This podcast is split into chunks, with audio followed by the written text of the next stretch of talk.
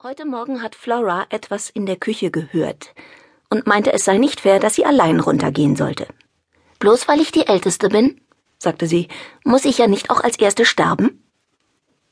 Also schnappte sich jeder, was er finden konnte. Twig einen Cricketschläger, Jazz und ich je einen Tennisschläger und Flora das große Ruder, das Dad in Oxford bekommen hatte, mit den Namen seiner ganzen Mannschaft drauf. Für eine Familie, die nie Sport treibt, sind wir erstaunlich gut ausgerüstet. Am Ende mussten wir den Einbrecher aber gar nicht verprügeln, denn als wir in die Küche kamen, stellte er sich als Soren heraus, obwohl wir noch gar nicht wussten, dass er es war.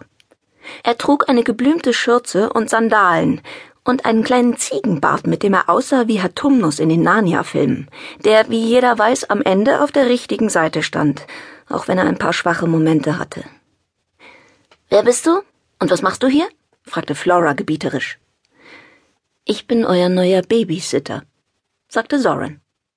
Ein Babysitter? rief Flora. Wieso das denn? Soren warf einen Blick, den Dad beredt nennen würde, auf Jazz, die sich auf die Lippe biss, damit keiner sehen konnte, dass sie im Krankenhaus genäht worden war. Eure Mutter hat mich gestern Abend angerufen, sagte Soren. Sie macht sich Sorgen. Woher kennt sie dich denn überhaupt? fragte Flora. Wir starrten ihn alle an. Es war wirklich kaum vorstellbar, dass Mom jemanden wie Soren kannte. Über euren Vater, sagte Soren. Aha, sagte Flora. Und das war's. Soren ging nicht weiter darauf ein, und wir fragten nicht nach. Wie wär's, wenn wir ein bisschen aufräumen? fragte er stattdessen. Und dann frühstücken wir alle zusammen? Als er das mit dem Aufräumen sagte, sackten seine Schultern ein Stück nach unten, und nach einem Blick durch die Küche wusste ich auch warum. Ihr eigenes Zimmer hält Flora in Ordnung, aber den Rest des Hauses behandelt sie wie eine Müllhalde. Und der Rest von uns müllt eh alles zu. Macht hier eigentlich keiner den Abwasch? Dabei schaute Soren zur Decke, als könnte Gott das irgendwie interessieren. Das ist doch nur der von gestern Abend, sagte Flora. Soren grinste spöttisch und griff nach einem Stapel Teller. Ich hätte ihn warnen können, aber ich tat es nicht. Er machte einen Schritt nach hinten, trat auf Twigs ferngesteuerten Aston Martin DB24 Competition Spider und ging unter dem Getöse zerbrechenden Porzellans zu Boden. Soren behauptete, eine Gehirnerschütterung zu haben.